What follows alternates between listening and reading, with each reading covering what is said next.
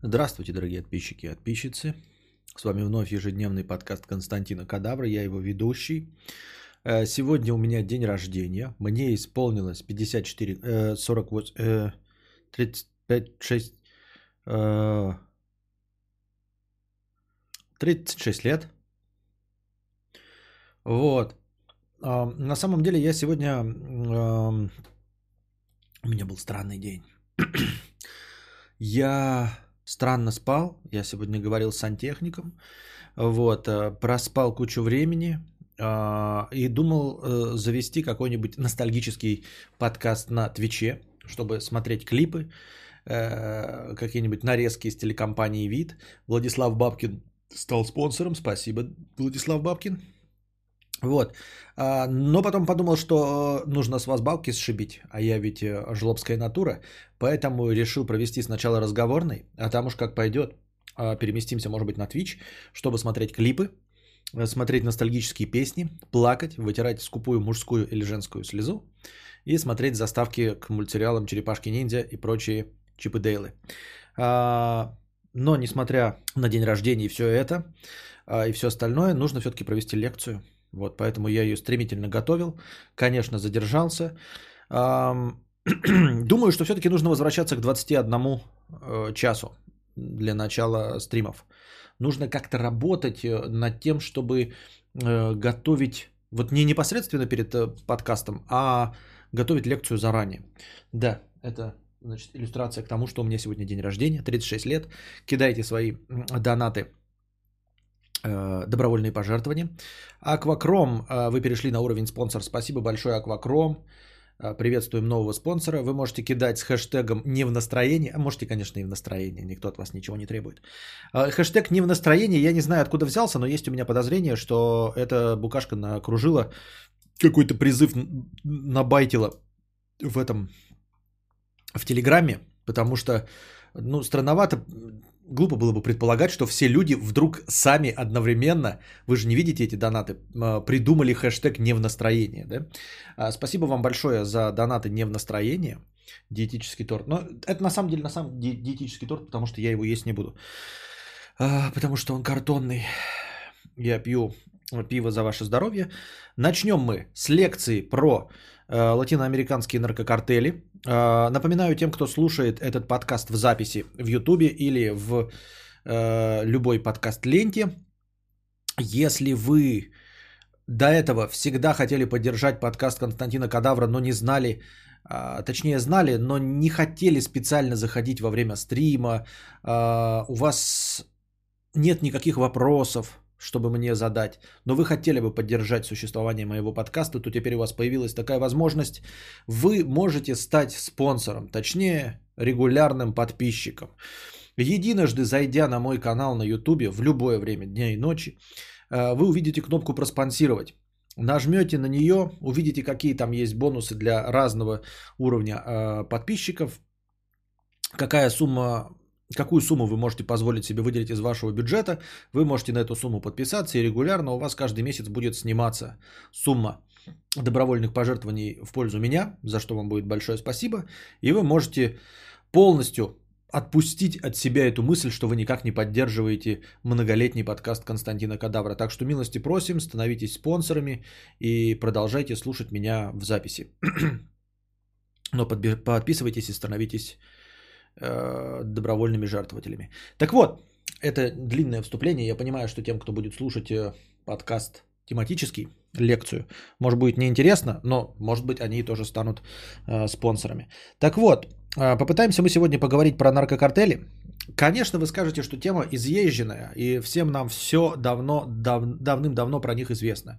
Мы посмотрели сериал и про Уолтера Уайта, Хайзенберга во все тяжкие – вы посмотрели сериал «Нарко» и множество фильмов, посвященных наркокартелям. Я не смотрел пока «Нарко» и спин от него. Но мы сегодня проговорим про наркокартели, как бы это сказать там, широким охватом. Мы не будем конкретно касаться деталей, которые вы как раз-таки можете посмотреть в сериалах, про то, как они работают, а, какие конкретно методы используют для перевозки, там, транспортировки, как ведут свои бои как вообще выглядел Пабло Эшкобар. Мы сегодня проговорим вообще про вид такой вот деятельности наркокартелей, э, кто, что, зачем и почему, и что движет такими людьми. Почему мы говорим латиноамериканские наркокартели? Потому что они по большей части сосредоточены в э, Центральной и Южной Америке по одной простой причине. Какой? Правильно. А, растение кока, из которого делается кокаин, произрастает во всем мире по большей части только в северо-западном а, районе Южной Америки. Вот, поэтому там все наркокартели и сосредоточены, ну, плюс-минус. А, мы не говорим про всяких героинщиков, про все остальные химикаты. Когда-нибудь мы, может быть, к ним вернемся, если будет э, подходящий э, подходящая статья для разговора. Ну, понятно, что героин, маковая соломка – это все Афганистан и все прочее. Кокаинум – это Южная Америка, северо-запад Южной Америки. Конечно, вы можете вырастить, я не, не рекомендую, осуждаю и в целом не советую в своих тепличных условиях, но так, чтобы это росло на, просто на открытом воздухе, возможно, это только в, на северо-западе Южной Америки. Собственно, поэтому это и латиноамериканские наркокартели. Вот. Я прочитал статью, которую вам попытаюсь сейчас пересказать, но пришел к одному, может быть, неутешительному, а мне кажется, довольно очевидному выводу, которым я с вами поделюсь в конце. Счетчик запущен, счетчик запущен. Так вот, э, все поздравления я принял, спасибо большое. Если у нас хватит настроения, я их в конце прочитаю уже отдельно от лекции. Если не хватит, то перейдет на следующий. Так вот, Смотрите, какое дело. Латиноамериканские наркокартели, да, естественно, они обусловлены э, местом своего существования как раз-таки произрастанием растения кока, из листьев которого и делается кокаинум. А, я говорю кокаинум не потому, что я дурачок, хотя и поэтому тоже, а потому что это миметичное название кокаина, которое произнес герой Арнольда Шварценеггера, а, советский милицейский в фильме «Красная жара». Там, видимо, какая-то была, произошла лажа с переводом, и, в общем, вместо того, чтобы сказать кокаин, он ответил словом кокаинум, видимо, отвечая на другой вопрос, типа, какие, э, чем вы можете доказать нашу преступную деятельность, и он должен был ответить кокаином. Но из-за того, что диалог немножко поменяли, получилось так, типа, какие ваши доказательства? И он высыпает из ноги, из деревянной, белый порошок и говорит «кокаинум». Это стало миметичным произношением слова «кокаин». Так вот,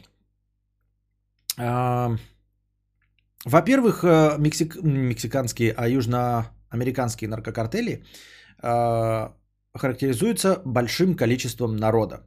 Смотрите, наркодеятельность вот, по, по производству кокаина э, она отличается, например, например, от мафиозной деятельности каких-нибудь итало-американцев и выходцев из Италии э, на территории Соединенных Штатов Америки. Просто потому что, посмотря сериалы, например, «Клан Сопрано» и вообще любые другие мафиозные фильмы, вы обнаружите, что э, вся преступная деятельность э, э, итальяшек, она сводится к тому, что они э, занимаются ракетирством. Все равно чего. Э, там, я не знаю, проституточных, э, торговцев наркотиками, просто каких-то бизнесов, они их просто крышуют. Они приходят, наезжают на них, требуют от них какие-то выплаты, и все, и, и, и, и собирают дань. И больше ничего не делают. Наркокартели отличаются от этого всего. И я прошу вас обратить э, пристальное внимание на то, что наркокартели занимаются вообще-то производством сельскохозяйственной продукции. Если мы абстрагируемся от негативного образа, мы, может быть, к этому в конце вернемся, и я донесу свою мысль. А, но обратите внимание, что наркокартели на самом деле занимаются производством сельскохозяйственной продукции. Они выращивают а, растения кока, вырабатывают из него, значит, кокаин, а, занимаются логистикой, рекламой этого продукта и доставкой его до конечного пользования. Пользователя, писем пауза.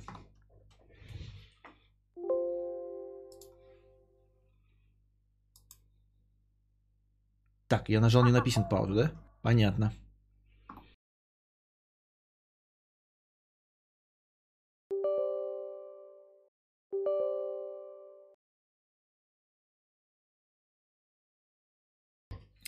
Так вот, если каким-нибудь итальянским мафиози по большей части требуются только боевики, а, люди, вышибающие долги, собирающие дань и занимающиеся смертоубийством и рэкетом, то а, мексикан... Опять о мексиканским. Афро... Южноамериканским наркокартелям а, нужно огромное количество народу.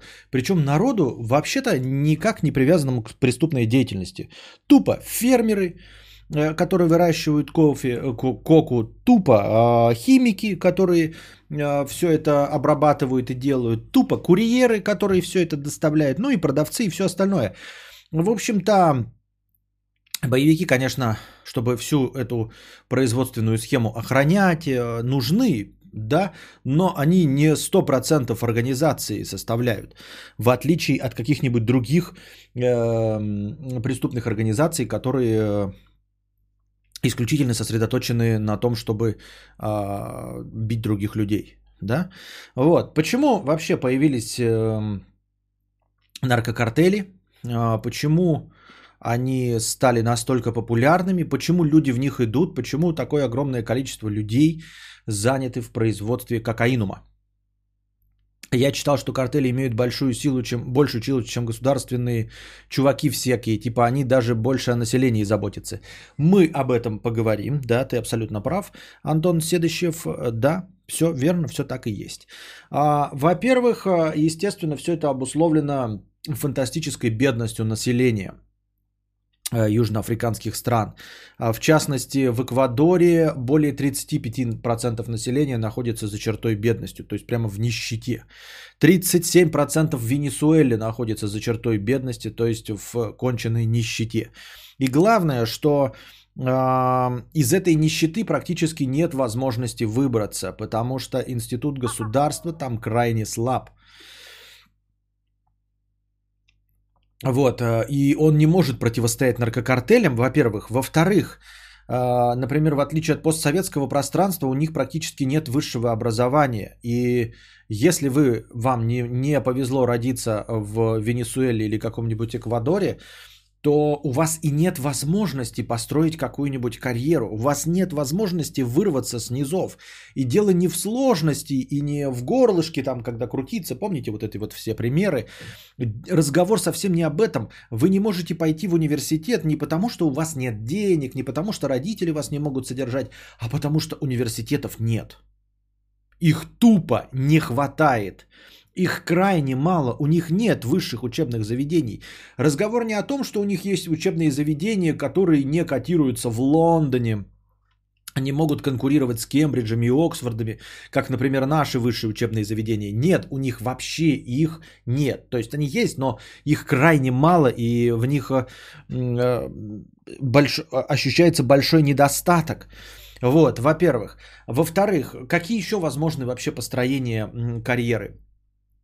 Спорт, естественно, спорт а, это генетическая предрасположенность. То есть, если вы родились жиробубелем типа Константин Кадавра, то вы не станете никогда Диего и Марадонной, никогда не станете там а, каким-нибудь э, Деннисом Родманом и всем остальным. И бегать тоже не будете. И политическая карьера тоже практически нереальна, потому что а, вся политическая система, все государство погрязло в коррупции. То есть следующими какими-нибудь чиновниками становятся дети предыдущих чиновников, и вы не можете добиться никакого результата. Вы, вы, вы просто не попадете в политику ни при каком раскладе. Поэтому вырваться э, из нищеты практически невозможно. И способ вырваться из этой нищеты дают вам картели. Они прямым текстом вам говорят, вам нечем кормить семью, добро пожаловать в картель. А, вы кому-то задолжали, ну, потому что страна-то нищая, вы э, рано или поздно кому-нибудь задолжаете, мы выплатим ваш долг, но потребуем от вас какую-нибудь услугу. Добро пожаловать в картель. А, вы живете в каком-нибудь бедном районе и вам мешают бандиты, и вы ничего не сможете с этим поделать мы вас защитим, добро пожаловать в картель, но рано или поздно мы потребуем от вас какой-нибудь услуги. Вы спросите, а как же борется полиция с этим? А полиция борется с этим очень плохо. И проблема в том, что сама полиция загнала себя в довольно тупиковую ситуацию, из которой очень сложно выбраться. То есть на самом деле, да, вы можете, например, пойти в полицию в постсоветском пространстве и заниматься реально полицейскими делами. Если вам э, повезет не натолкнуться на какое-нибудь преступление, совершенное пьяным сыном прокурора, то вы, в принципе, будете хорошим полицейским. Правильно? Ну, то есть вы будете заниматься убийствами, грабежами, воровством, раскрывать свои дела, все хорошо, и вы будете вольготно жить и будете чувствовать себя нужным членом общества, и вы реально будете честным полицейским. А в странах Южной Америки э, такое довольно сложновато, потому что э, у вас есть всего лишь два пути. Вы ну, потому что картели заняли огромное пространство, в нем заняты огромное количество народа, в том числе мирного населения, которое, может быть, и даже не считает свою деятельность преступной. Мы к этому вернемся еще. Э, у вас есть всего лишь два пути. Либо поддаться и э, принимать взятки от картеля, либо отказываться и быть убитыми. Вы понимаете, вы можете отказываться в постсоветском пространстве от каких-то дел, например, да, и вы не будете расти по карьерной лестнице, но вы будете прекрасным полицейским, который занимается своими делами, который будет заниматься там бытовыми преступлениями, все раскрывать, там что-то не раскрывать, но в принципе вы просто лишитесь карьерного роста. Ну, как это обычно и бывает, если вы умеете сговариваться с людьми, то у вас есть карьерный рост. Не умеете сговариваться с людьми, у вас нет карьерного роста. А здесь альтернатива отсутствию э, вот сговорчивости, э, не принятию взяток, э, альтернатива этому смерть. Понимаете, вы либо берете взятку, либо умираете нахуй. Не лишаетесь карьерного роста, не становитесь честным бедным полицейским. Нет, вы умираете. Вас просто нахуй убивают, расстреливают вместе со всей семьей. Поэтому какие-нибудь э, такие, как это, как правильно это выразиться, э, целеустремленные полицейские, когда понимают, наконец, как, какая картинка вырисовывается, вынуждены тупо эмигрировать из южноафриканских стран в то же самое США. Вот. Э, какие еще предпосылки к тому, чтобы вообще участвовать в деятельности наркокартеля? Во-первых, страны сельскохозяйственные. И, в общем-то, все народонаселение, грубо говоря, в любой момент времени готово э, выращивать кокаин, потому что оно, в принципе, умеет выращивать любые растения. А, не нужно готовить каких-то особенных специалистов, да, как мы вспомним, например, сериал «Во все тяжкие», а, для того, чтобы стать кем-то уровня Хайзенберга, нужно быть талантливым химиком. Помимо того, что он учитель химии, учителей химии дохренища, но он талантливый химик, то есть он реально в этом понимает, он делал вот этот мед э, лучше, чем остальные, лучше, чем штатные химики наркокартелей напоминаю вам. Вот, и, то есть нужны какие-то специализированные знания. А здесь все население вокруг вас, вот любые местные бабки, они уже выращивают что-то. Вам нужно просто их позвать на другое поле, чтобы они выращивали не огурцы и бананы и все остальное, а выращивали конкретно э, нужный вам кокаином.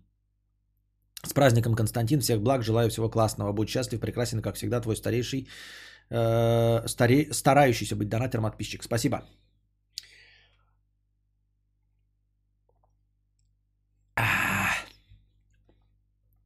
Так. Я забыл, я не, смогу, не, не вижу количество зрителей. Сейчас я себе добавлю.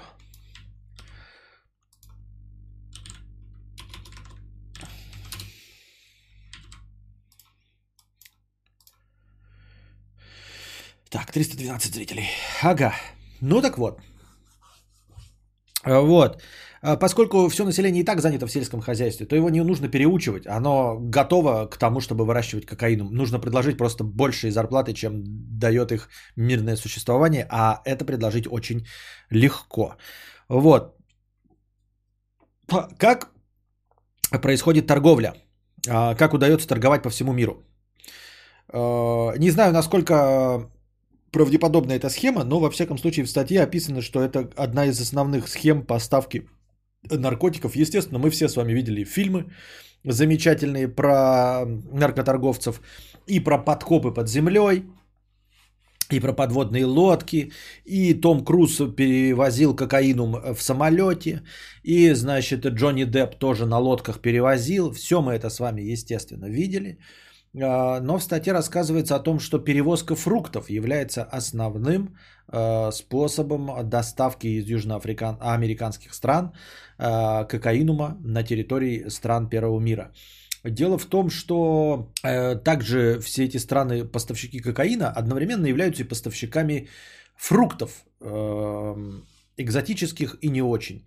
И дело в том, что эти фрукты дозревают в процессе перевозки. Их нужно э, перевоз... ну, собирать чуть-чуть недозрелыми, и в процессе э, транспортировки и логистики они дозревают.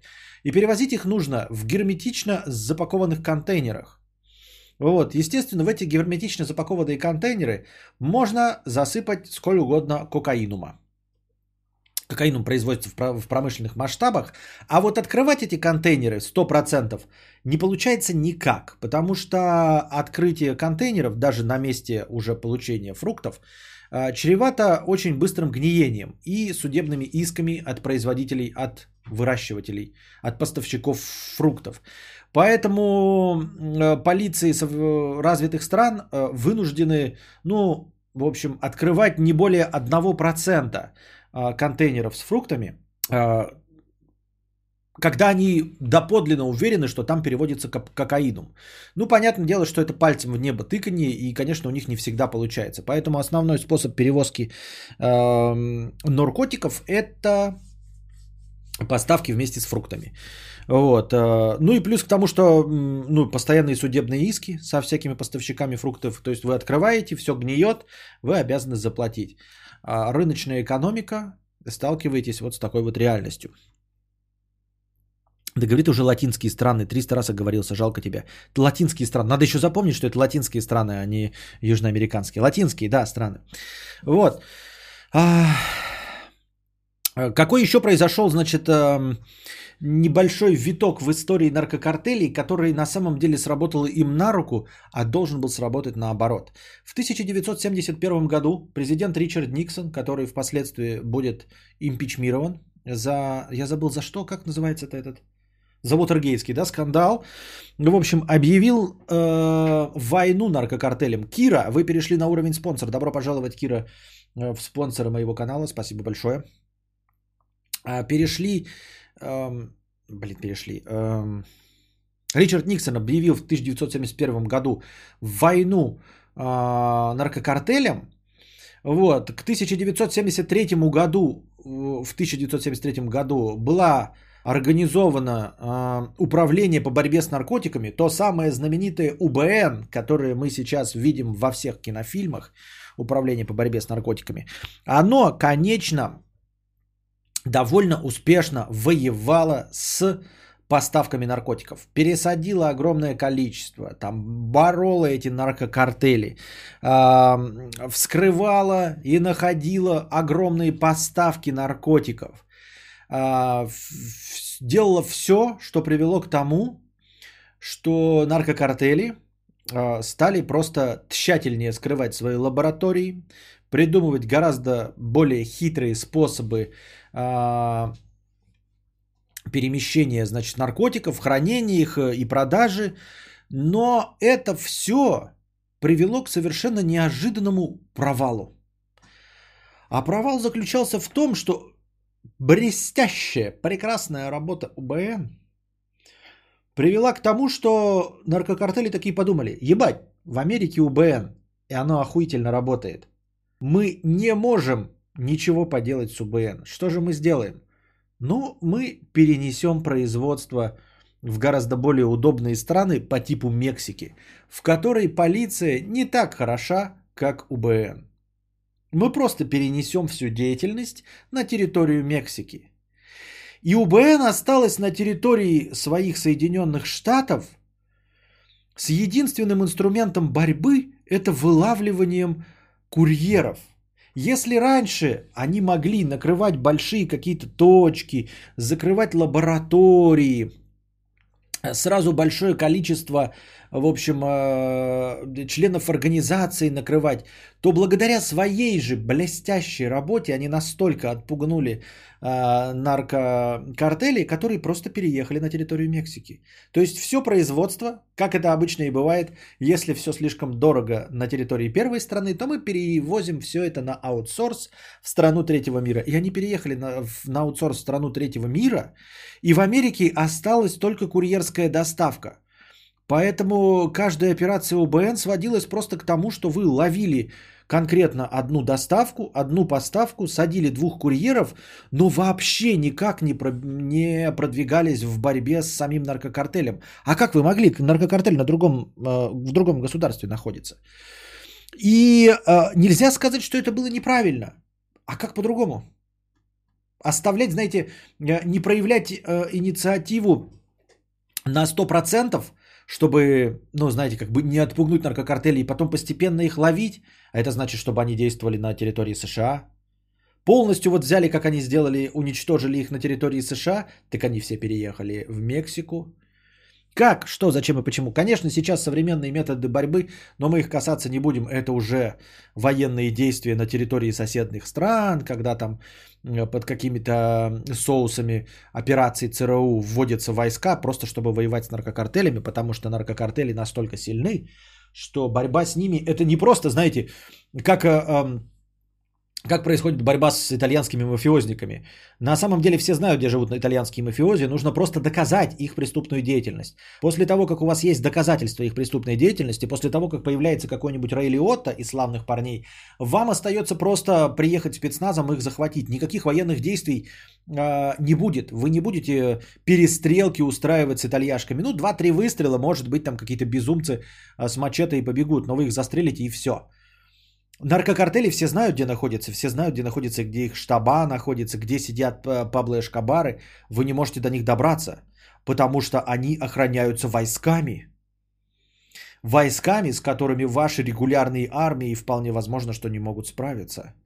Потому что наркокартели зарабатывают огромные деньги и могут нанимать себе не просто блестящих специ... специалистов и профессионалов своего дела военного – так еще вы их можете экипировать по последнему слову техники. Но э, это дальше. Так вот, э, влияние. Э, в чем вообще проблема? А может и не проблема. А может и не проблема. Существование наркокартелей. Дело в том, что наркокартели это большие корпорации. Это огромные корпорации, которые включают в себя полный производственный процесс наркотиков. Как я уже говорил в самом начале, это не итальянская мафия, которая занимается исключительно преступной деятельностью, где каждого члена бери, и он является преступником. А, ну, преступником в классическом смысле. Естественно, мы можем обвинить любого фермера, что он выращивает кокаином, но вообще-то он просто фермер. Да? Шофер, который возит кокаином, он как бы шофер. Мы понимаем, что он возит кокаин, он возит листья коки.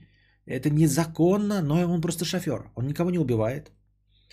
Вот. Не ворует, не грабит, не стреляет, он просто возит.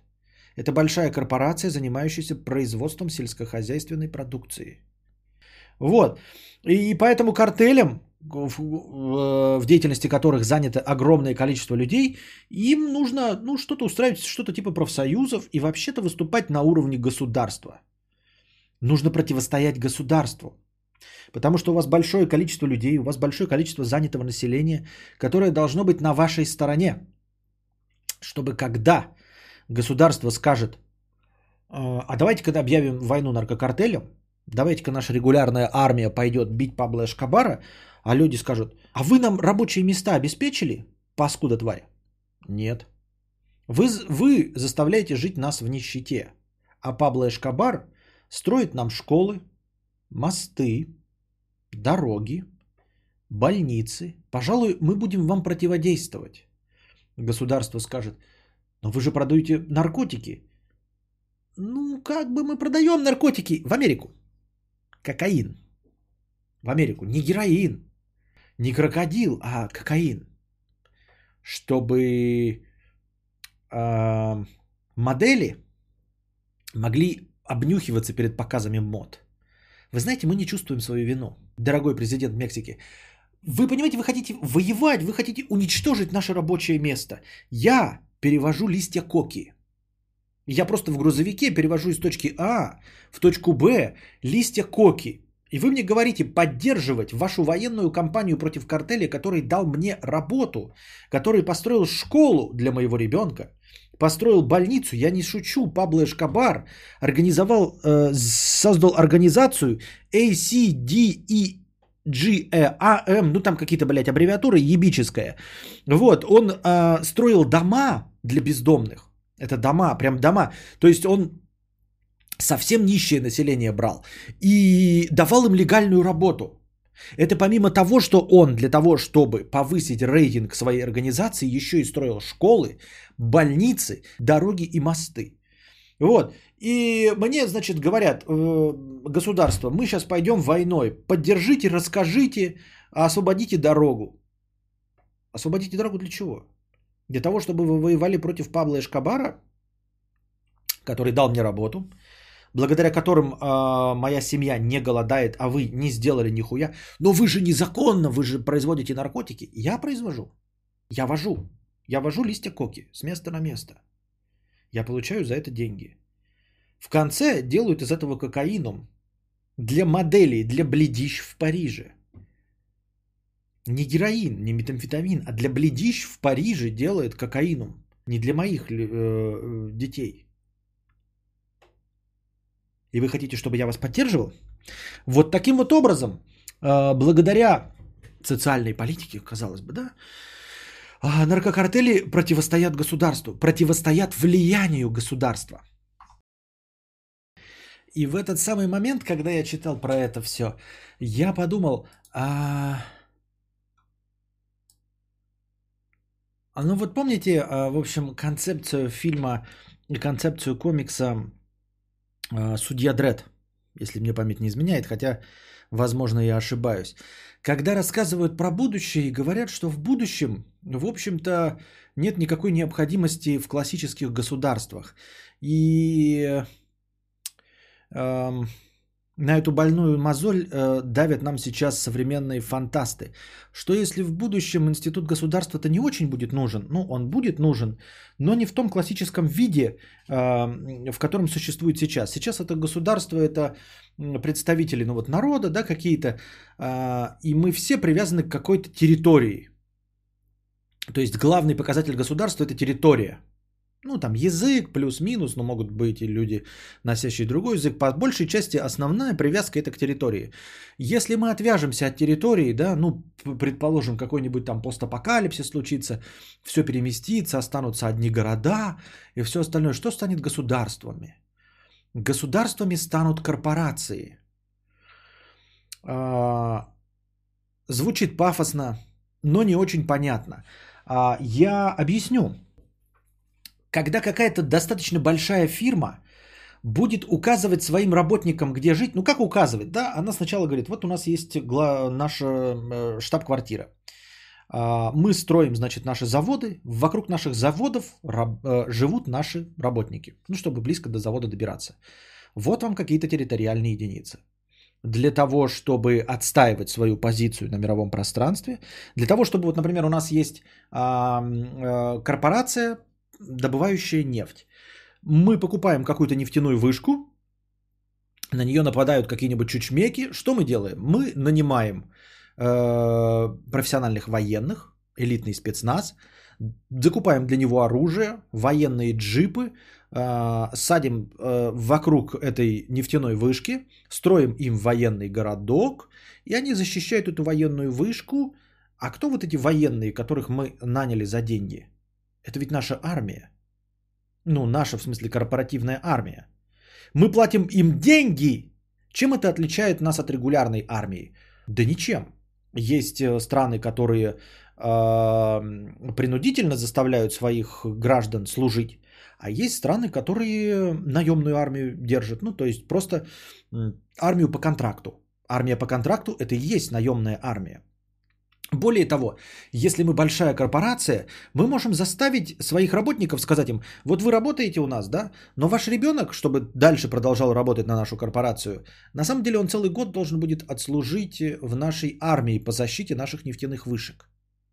И вот эти корпорации в конечном итоге и станут государствами. То есть государство будет э, ограничено не территорией, не каким-то народом, не каким-то этносом, национальностью, менталитетом или культурным наследием, она будет просто обусловлена целями конкретно этой корпорации. А теперь вернемся к картелям и зададимся вопросом, а чем отличается картель от вот этой корпорации государства будущего? А ничем. Картель это и есть корпорация государства будущего – у них есть конкретная цель. У нас широкая цель у государства.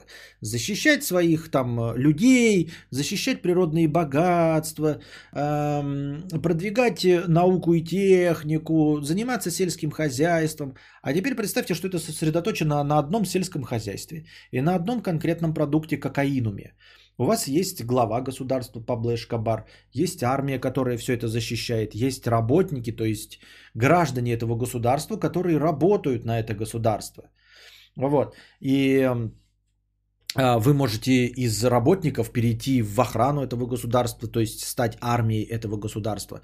То есть картели это ныне существующие государства корпорации будущего которые могут существовать обособленно и могут конкурировать с существующими государствами. Именно потому, что они работают лучше.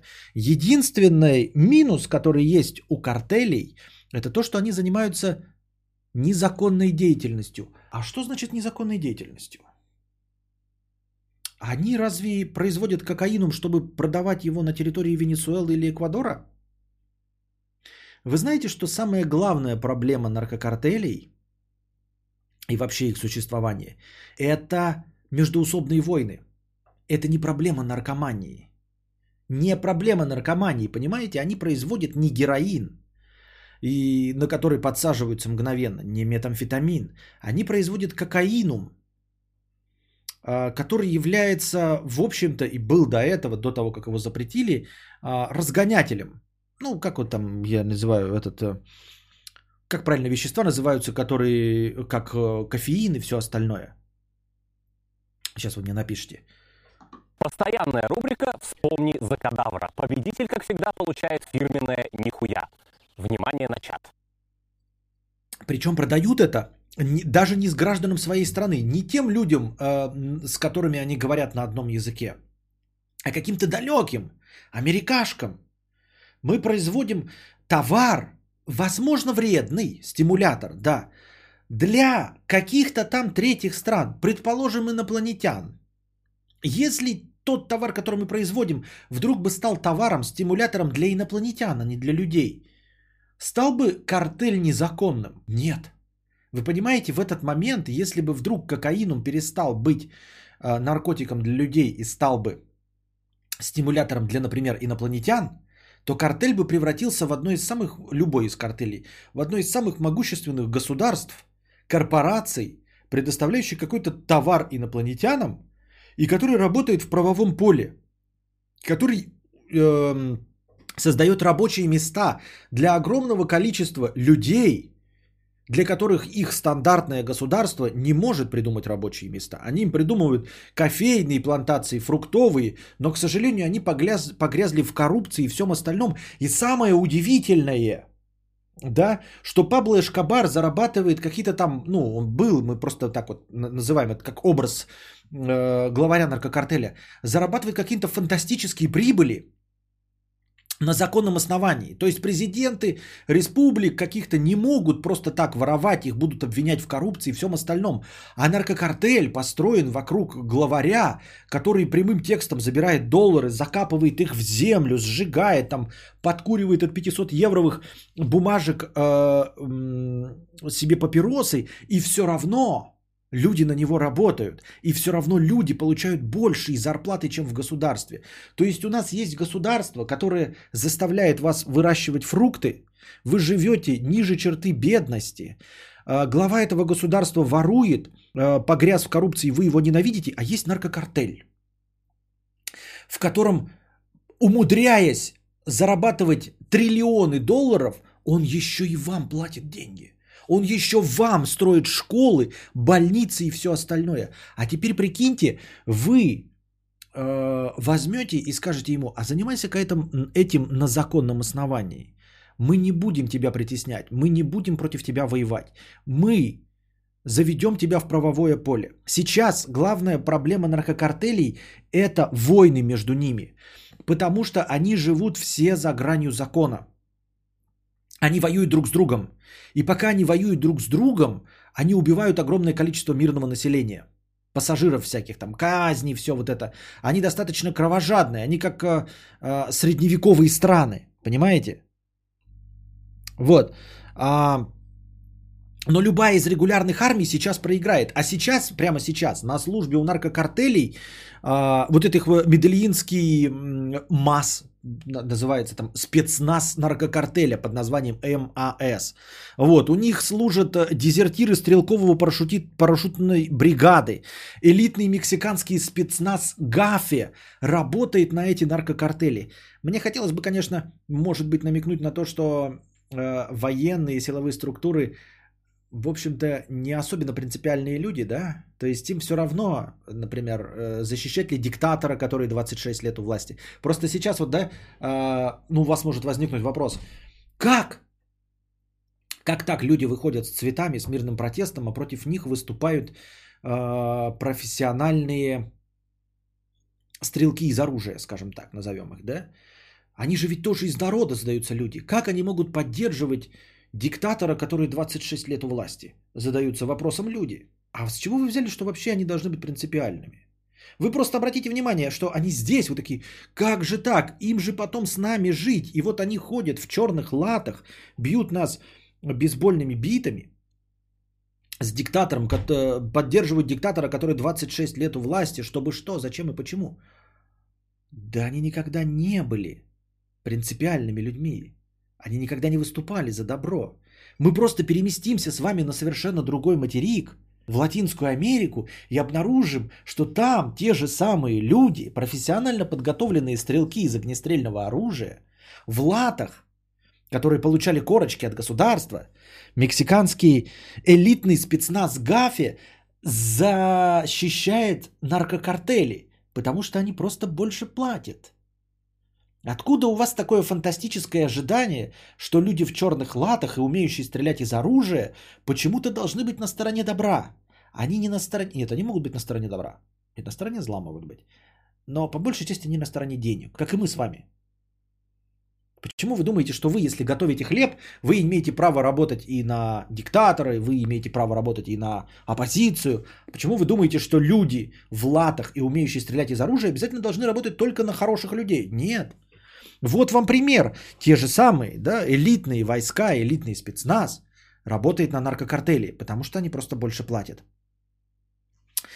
И по большей части они, конечно, не, нельзя сказать, что они злыдни, потому что они не бьют мирное население.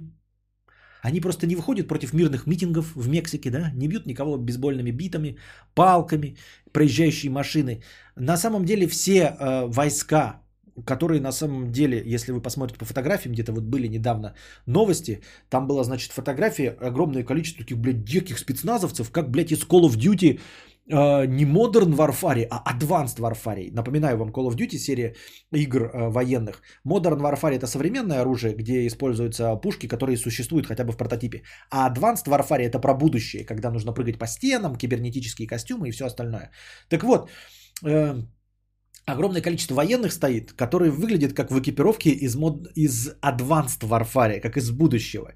И потом говорится, как вы думаете, чьи это войска? Может быть, американский спецназ какой-то элитный? Может, еще кто-то? Нет, это во... воины наркокартелей. Они, блядь, на военных джипах, полное обмундирование, full комплект, который не может позволить себе ни одна армия мира. Понятное дело, что их там не сотни тысяч, но несколько сотен элитных бойцов в самых элитных кевларовых защитных костюмах с э, самыми э, элитными и лучшими приборами ночного видения, с самым стабильным оружием. Это все бойцы наркокартелей. И мы можем сказать, что они на стороне зла. Это если мы вдруг называем торговлю кокаинумом злом. Понимаете? Но если мы обратим внимание, что вот эти элитные бойцы, переметнувшиеся из парашютной бригады к наркокартелям, не бьют никого э, дубинками, не выступают против народа. Народ им ничем не мешает, народ работает на них.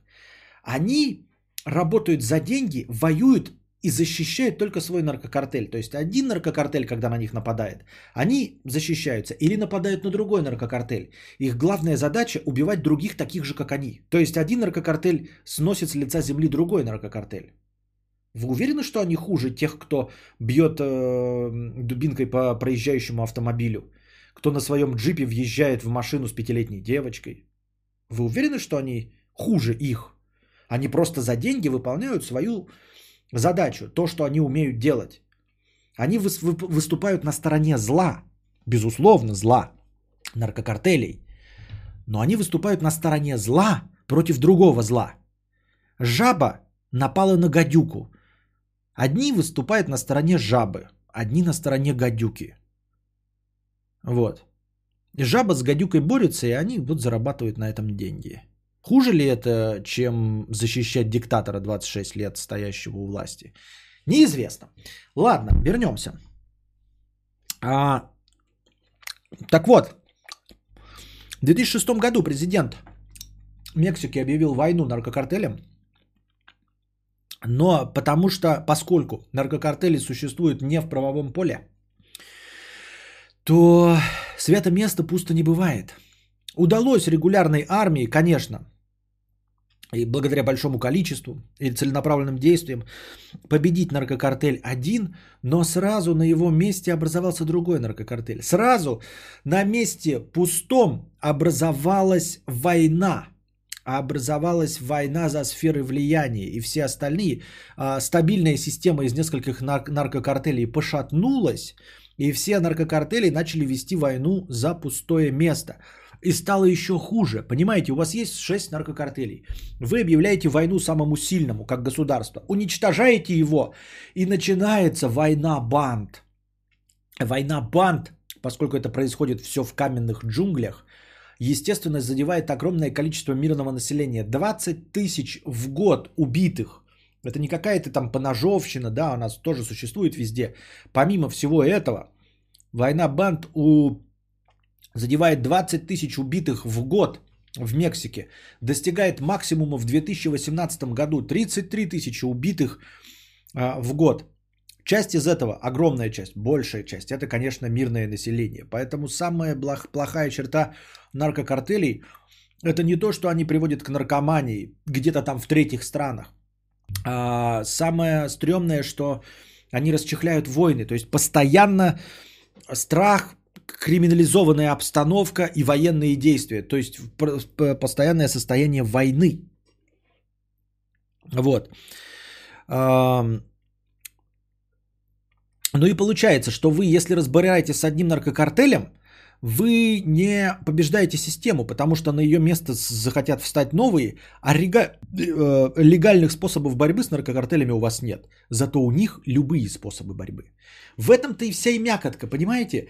Если вы возьмете и скажете, но так, конечно, никто не сделает. Вы представьте себе латиноамериканская страна маленькая, такая возьмет и скажет, а мы разрешаем кокаину мы разрешаем выращивать кокаин и делать кокаин. Мы запрещаем его просто продавать на территории нашей страны. Скажет какая-нибудь Венесуэла или скажет какой-нибудь Эквадор. Нам заебало, что наши картели между нами воюют. Мы их легализуем. Мы объявляем их градообразующими корпорациями. Мы объявляем их государствообразующими корпорациями. Нам насрать, что происходит за территорией нашей страны. На территории нашей страны кокаинум разрешен. В этот момент они все переходят на легальную основу и перестают убивать друг друга. А зачем убивать друг друга, когда можно а, закидать друг друга а, судебными исками? Они не смогут конкурировать друг с другом, потому что как только Эквадор какой-нибудь или какая-нибудь Венесуэла объявит у себя, что они разрешают выращивать кокаин и все остальное, а, на это пустое место приходят настоящие корпорации, настоящие картели. Приходит какой-нибудь Филипп Моррис, американский производитель табака. Приходит British Petroleum. Нихуя себе в Эквадоре разрешили выращивать кокаин а, официально. приходит огромная корпорация со своим огромным штатом юристов, с нанятыми настоящими бельгийскими спецназовцами. И они на законных основаниях подминают нахуй под себя все. Полностью, целиком. Ни один картель не сможет э, э, вонючих чучмеков-мексов противостоять э, э, Филиппу Моррису с профессиональными американскими военными. Они просто скупают землю за большие деньги выращивают этот кокаин и становятся государствообразующими корпорациями, понимаете? И главная проблема наркокартелей решается в этот момент, потому что люди перестают умирать. Потому что дальше а, наркокартели становятся как табачные компании. Да, конечно, будут убийства. Конечно, мы там э, каких-нибудь лоббистов, парочку политиков, снайперов завалят. Ну, как это обычно и бывает в любой политической борьбе, правильно? А, какого-нибудь юриста неугодного, кто-нибудь еще какие-нибудь раскроет э, левые схемы. Мы, конечно, постреляем, но это не 33 тысячи э, мертвых жителей нашей страны. Это не 33 тысячи мирного населения, расстрелянных в войнах наркокартелей. Ощущаете разницу? Но кто же им разрешит это все делать? Правильно? Не знаю, почему не разрешит. Я вот тоже не понимаю, почему не разрешит, потому что я в конечном итоге не улавливаю. Я же говорю, вот если какой-нибудь Эквадор объявит, что он разрешает э, кокаину, э, в этот момент э, все наркокартели станут легальными. Нелегальные наркокартели не смогут противостоять, просто не смогут противостоять. И на их место придут, как я уже сказал, British Petroleum и Филипп Моррис. Разве эти огромные лоббисты не могут поддержать эту мысль? В Венесуэле там тоже кто-то вышки защищал. А, вот. А, ну а сейчас пока на самом деле в наркокартеле погрязли в собственных войнах друг с другом. У них нет э, инструментов э, борьбы друг с другом, то есть они не могут подавать на друг друга иски, поэтому они вынуждены быть кровожадными. Поэтому сейчас вот все, что творится, а, вся эта преступность, она связана с тем, что они не работают в правовом поле. У них нет других способов противостояния друг другу, кроме как огромным количеством армий. Им приходится э, рубить друг другу головы, э, пилить друг друга бензопилами, да, ну вот как они вот видосы эти снимают э, в темном интернете, в дарк интернете показывают все эти видосы. Э, борьбу друг с другом ведут, потому что других инструментов борьбы у них нет. И, естественно, они задевают огромное количество мирного населения. Вот. Вполне возможно, что умные люди э, давно бы уже согласились перейти на легальную основу, потому что все долго существующие преступные организации стремятся к легализации. Они зарабатывают большие деньги, а потом как-то покупают себе стандартные легальные бизнесы, чтобы отмывать доходы, а потом в лучшем случае, в идеальном случае вообще переходят в легальный бизнес. У них нет возможности перейти в легальный бизнес, поэтому вы живете под постоянным колоссальным давлением. Я вообще не представляю, как можно жить, э, будучи членом какой-нибудь банды или наркокартеля. Это же вообще невозможно. То есть э, в любой непонятной ситуации тебя убьют. У меня в любой непонятной ситуации, вот сейчас, да, вот скажут мне, мы будем строить здесь, блядь, стадион или дорогу какую-нибудь. У меня отберут жилье. Ну, придет и государство скажет, ну, например, да, я просто представляю себе. Скажут, вот твой дом стоит на межгалактическом шоссе. Мы вынуждены у вас отобрать дом. И мне отберут дом. И мы, я возьму жену, ребенка в охапку, мы выйдем под дождь, живые. Мы выйдем под дождь живые, понимаете? Если кто-то меня сейчас подаст в суд и скажет, что я пидор и гнойный, да, вонючий, и отсудит у меня все деньги, все деньги отсудит, мы просто станем нищими, мы выйдем и будем жить. А там ты умрешь. В любой непонятной ситуации ты просто умрешь. И все. И я не представляю, как вот э, где-то в верхушке. Я понимаю, если ты возишь э, просто будучи шофером, да, каким-то фермером работаешь, ты можешь как-то отгородиться от этого. Я не считаю себя бандитом, никого не убивать. Да у тебя и инструментов влияния нет, тебе никто и не скажет, блядь, пойди там, убей другого члена наркобанды. Нет, ты просто скопаешь землю и все окей. Но когда ты находишься чуть выше, чем ноль, то э, колоссальное давление, постоянный страх, что тебя в любой момент могут убить. Если бы кто-то предложил там, типа, давайте э, из вашего 100 миллиардного состояния отдадим 90 миллиардов, на какую-нибудь политику лоббирования, отдадим 90 миллиардов из 100 миллиардов, но чтобы легализовать ваш бизнес, чтобы мы все стали в правовом поле и мерились письками в залах суда, я думаю, все самые жадные э, нарко Пабло Эшкабары согласятся отдать 90%, 90 миллиардов, оставив 10 миллиардов, чтобы потом знать, что вы обязательно будете, мерить, будете меритесь письками именно, мериться письками именно в залах суда, а не стволами. Понимаете? Вот такие дела.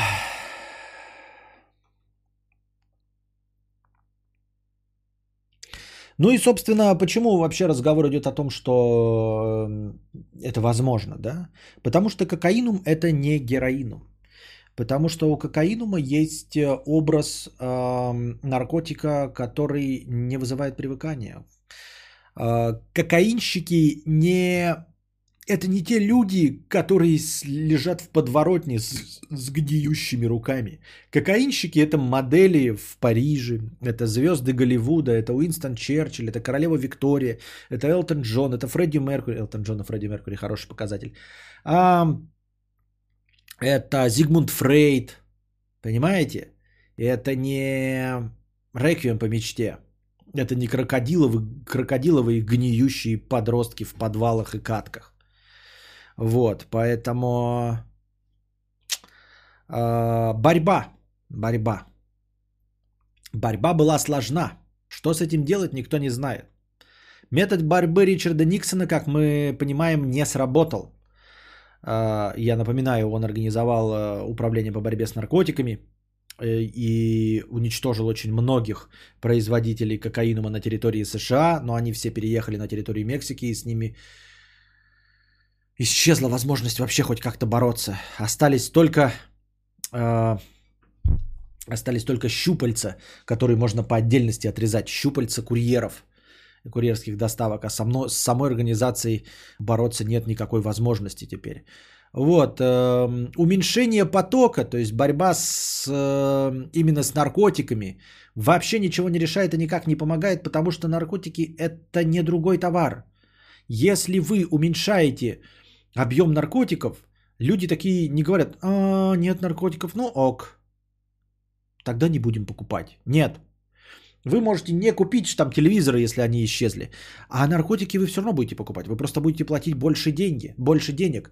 И главное, что вы, то есть наркокартели могут повышать э, цену бесконечно, и люди все равно будут покупать, во-первых, а во-вторых, получатся баснословные, э, баснословные как это, прибыли у наркокартелей. Если раньше вы получали там 10 тысяч за килограмм, но килограмм надо было перевести, то сейчас вы получаете 10 тысяч за 100 грамм. То есть за килограмм вы получаете 100 тысяч. Перевозка-то одна и та же. Вы везете в самолете. Раньше вы везли 100 килограмм и получали 100 тысяч. Ну, я так условно, да? А теперь вы везете 100 килограмм, а получаете 2 миллиона. А самолет-то один. Тот же самый один самолет. Вот. Это так же, как во времена сухого закона люди перешли с э, мягких напитков, люди перестали пить пиво, люди перестали пить вино, люди перешли на крепкие напитки, на виски и все остальные 40-градусные, потому что в одном грузовике, который сможет пересечь всю страну и избежать полицейских кордонов, можно перевести гораздо больше алкоголя, ну, по своему влиянию на организм, чем если бы вы вывезли один грузовик пива. Один грузовик пива это, ну, 20 мужиков неделю могут пиво попить. А один грузовик виски это уже 200 мужиков могут неделю пить. Понимаете? И также и здесь.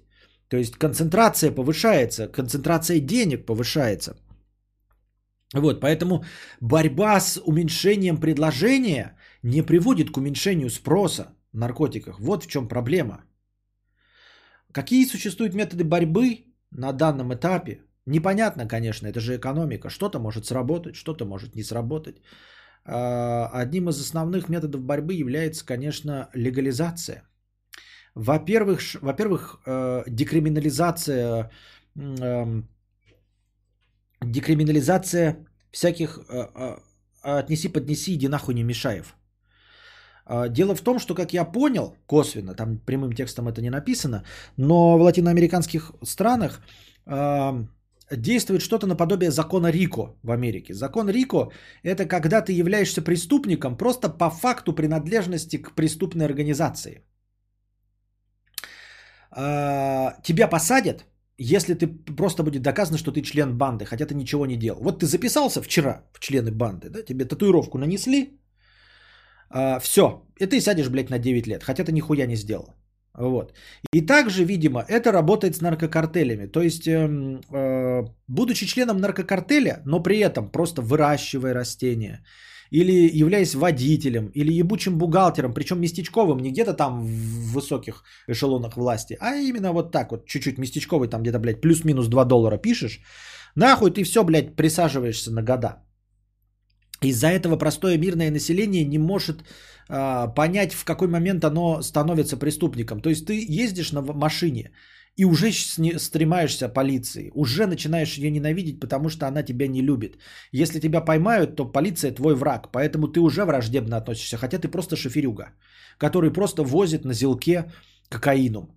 Вот это все нужно декриминализовать. Помимо, ну, то есть э, где-то разделить вот именно преступную деятельность, убийство, торговля наркотиками, э, управление наркокартелями, чтобы все остальные мирные жители понимали, что если ты работаешь на наркокартель, возишь автомобили все остальное, то когда тебе придет полиция, ты можешь переобуться и сдать их, что ты уже, что ты еще не на темной стороне, понимаете? Я всего лишь, у меня нет денег, мне платили, я выращивал коку. К тебе приходит, и ты такой, ну я уже преступник, ну буду стрелять, хули. Мне либо на 9 лет, лет сесть, либо вилами заколоть этого полицейского. Чтобы не было такого вопроса ребром, нужно, чтобы эта деятельность была декриминализована, чтобы что-то подобие закона Рика не работало. Само по себе э, участие в наркокартеле э, не являлось преступлением. Вот, тогда огромная часть мирного населения будет четко понимать, в какой момент оно становится преступниками. То есть я вожу коку, но я не преступник. И когда мне предложат кого-то убить, я скажу, блядь, нет, я не преступник. До этого меня полицейские ловят и отпустят, а вы сейчас предлагаете мне преступную деятельность. Вот именно здесь проходит граница, которую я не готов переступить, говорит вам водитель. Или фермер, который там налетают полицейские и вам говорит, колите их. А сейчас как происходит? Мы такие, да нет, мы не будем. Но вас всех посадят на 9 лет, каждому дадут. И вы такие, блядь, 9 лет моя семья без меня не продержится. Мы вынуждены встать на темную сторону. А сейчас им говорят, нет, вас ты, ты такой, даже нас жена не посадят. Не, мы не будем колоть полицейского, нас не посадят, потому что мы не совершили никакого преступления. Это декриминализация. И, естественно, легализация. Легализация – это второй способ. А, возможно, это все теория, да, а, который, как я уже и сказал в самом начале, а, возможно, приведет к тому, что в правовом поле наркокартели просто будут действовать как обычные корпорации. А, исчезнет необходимость убивать друг друга. Как я уже сказал, проблема-то не в наркомании. Проблема не с тем, что э, нельзя вас избавиться от э, кокаиновой зависимости. Конечно, нельзя, мы все с вами это осуждаем. Мы говорим про какие-то страны, там, которые нас не касаются. У нас и кокаиному нет, и гомосеков нет. Но чисто теоретически, понимаете, проблемы кокаиновой наркомании э, там где-то в Америке не существует по большей части. Проблема наркокартелей состоит в их кровожадности. Они режут друг друга, убивают. Ну и поскольку в их членах состоят мирное население, то мрет мирное население, фермеры. То есть едет какая-то банда одного наркокартеля и проводя какую-то зачистку, ну, как это, карательную операцию, они возьмут и перережут кучу фермеров другого наркокартеля. Ну а фермеры это просто фермеры. Понимаете? То есть дохнет мирное население, огромное количество убийств. Все потому, что у них нет других способов борьбы с друг с другом. У них нет правового поля, в котором они могут работать. А если мы их всех в них вкинем, то они, во-первых, станут друг с другом работать, а во-вторых, придут настоящие корпорации с высокооплачиваемыми юристами, которые их просто нагнут и сотрут с лица земли. И будут местечковые, да, и, конечно, во всем большом бизнесе за большие бабки кого-то убивают. Но это один, два, три каких-то высокооплачиваемых адвоката, два, три, четыре там каких-нибудь предпринимателя. Это не, не, не тысячи, не тысячи мирного населения. Вот такие вот дела. Вот такие вот дела, дорогие друзья.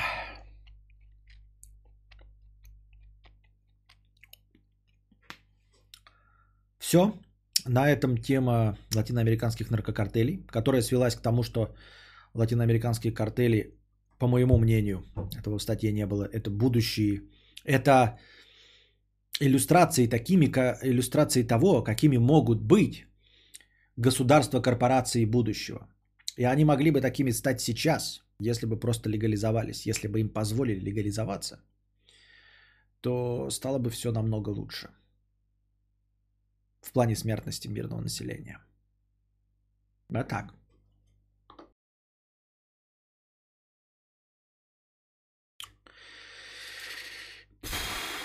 Артур Гео 50 рублей с покрытием комиссии. Костя, я преподаю экономику и пробую э, кратко высказаться, попробую. Экономика это наука, но не точная, как история или биология. Это связано с тем, что экономика состоит из людей как субъектов и ведет себя экономика как живой организм. Но у этого организма э, все же есть свои инстинкты и рефлексы, их и изучаем.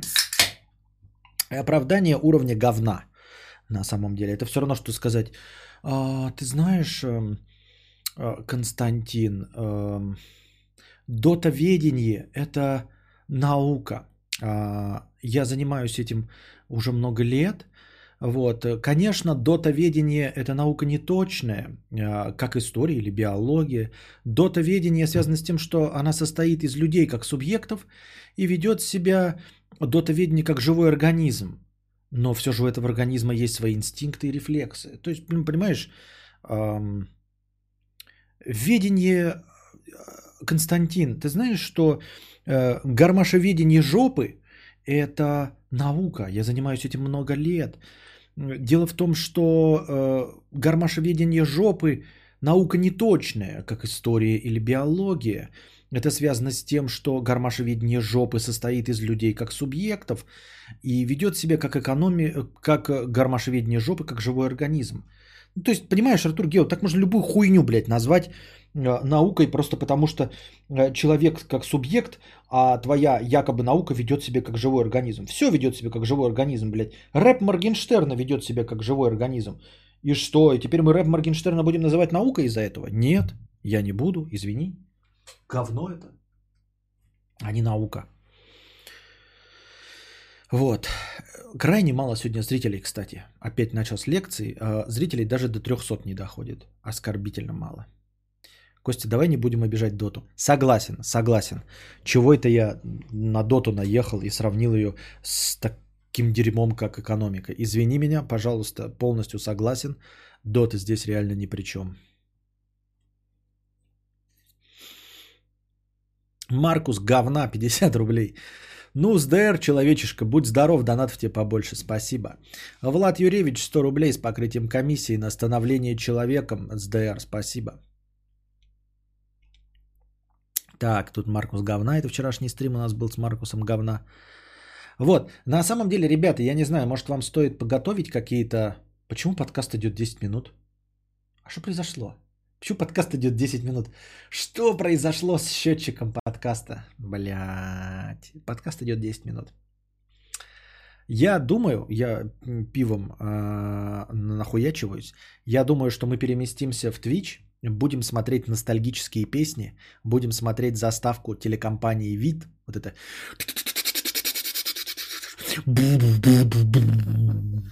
и всякие заставки с черепашек ниндзя. Может быть. А может быть, пойдем Маркуса говна проходить. Вот, на это у меня идет расчет, потому что сегодня уже что, пятница, а уже суббота. Ну и день рождения как-то, в общем, пятое и десятое.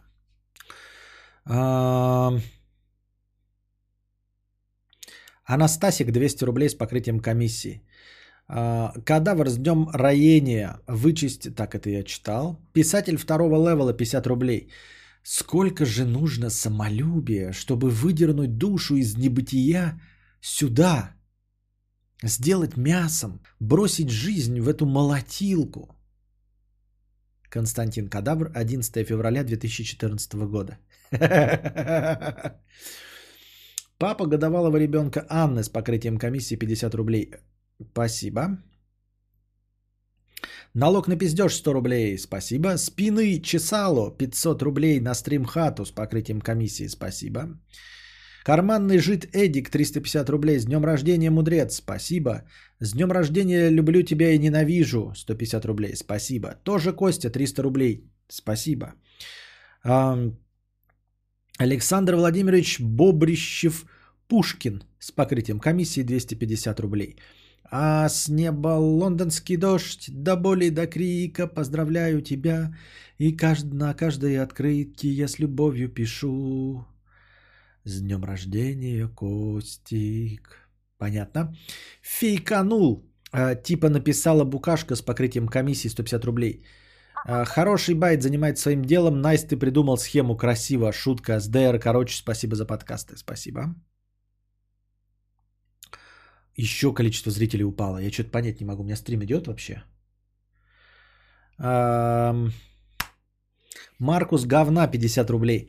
Костя, прошу, принимай решение сердцем, как ты поступил бы в реальной жизни, а не как руководствуясь а, каким-то выдуманными законами робототехники и прочим. Я поступаю так, как хочу играть.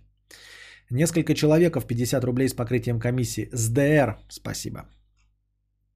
Миша говноед, 50 рублей. Костя, ты как Валдис играешь. Игра подразумевает, что ты бы нарушал правила и действовал наперекор людям. Если пытаться руководствоваться логикой э, роботов, то игра начинает ломаться и заводить тебя в тупик. Думаю, название у стрима не очень для Ютуба. Скорее всего, оно не очень рекомендуем. Да, да, да. Тут уже Мария написала, что типа пропал из рекомендаций стрим. Да? Из-за названия. Интересно, почему, да?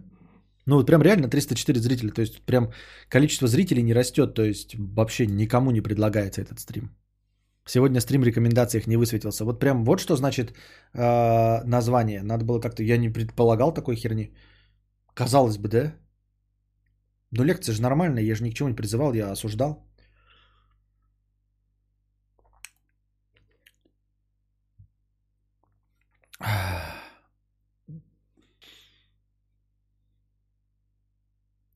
Да еще и пятница. Не, пятница, во всяком случае, она так хуево не отражается нас на подкастах, чтобы количество зрителей падало. Это, видимо, название прям сработало. Нифига у тебя лохань с пивом завидно стало. Спасибо. Тот самый Хайер Хай, 102 рубля с покрытием комиссии. Хочу поздравить всех кадаврианцев и подписчиков с тем, что Толстантин Прибеднестин Едавр протянул еще один год, на протяжении которого он регулярно радовал нас своим бархатным голосом и солнцеподобным ликом. Спасибо большое. Напоминаю вам, дорогие слушатели, в аудиоформате или те, кто смотрит э, подкаст в записи. Не забывайте, что теперь у вас есть возможность поддерживать меня регулярно. Вы не заходили на подкасты, не подкидывали в межподкастовое настроение, и вам, э, у вас не возникает никаких вопросов. Но вы можете просто подписаться и стать регулярным спонсором, что будет согревать мою душу и тело и заставлять меня работать дальше. Заходите на канал подкаст Константина Кадавра в Ютубе, нажмите кнопку «Спонсировать» и выберите – необходимый уровень спонсорства, который вы можете себе позволить платить каждый месяц. И с тех пор регулярно каждый месяц будет сниматься необходимая сумма, и вы можете с чистой совестью считать себя настоящим донатором и поддерживатель, поддерживальщиком хорошего настроения Константина Кадавра. Вот. Но если у вас наступят сложные времена, вы можете в любой момент отписаться. Напиши в теле стрима «Батько, революция, картошка». Вот интересно, если я сейчас возьму, прям, вот прям сейчас возьму, и бацко, революция, картошка в ебу, реально поднимется онлайн стрим? Съеденный кокосик ест букашку изнутри 8956. Костя, отними уже право у букашки писать в твой телеграм-канал. Ее призывы, один замечательнее другого, уже просто надоели. Пусть на своем стриме байтит на донаты, а то через чур уже себя хозяйкой почувствовала. С днем рождения на сумму из настроения не убирай, пусть букашка обломается.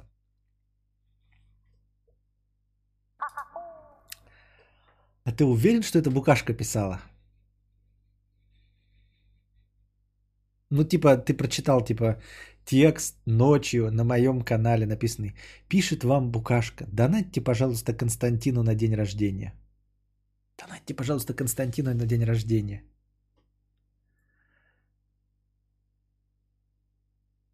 Да, Букашка.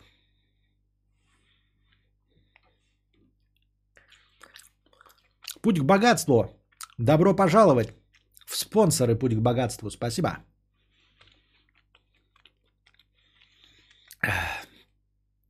А мне нравится политика Кости ругаться меньше. Вчера на игровом. И все из-за тебя, маленькая ебанутая пизда. Не дала обокрасть БЛМщика и в машине спать не хочешь. Что ты, блядь, хочешь вообще, дура? Таким образом я поддерживаю свои игровые подкасты. Слушаю с отставанием в развитии. Ну, естественно, с чем еще в отставании. 50 рублей. Костя, сдр. Слушаю тебя в записи и вот только прослушал про НЛО. Это был самый душный подкаст на моей памяти. Пожалуйста, пропускай повестку через себя, добавляй реакции пиздахаханик. Иначе это будет, ну, очень душно слушать. Тема вроде интересная, но такая духота была. На поэтах в разы лучше было. Иди ты в очко, потому что я эту тему также через себя пропустил, как и все остальные.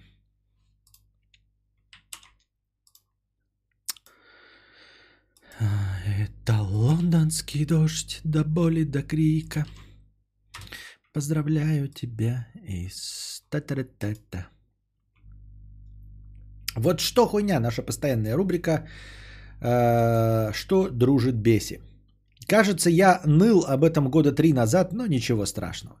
Бесит люди в реале и в интернете, которые постоянно припизнят что-то, и они сразу бегут разносить свой гештальт, не закрытый всем вокруг.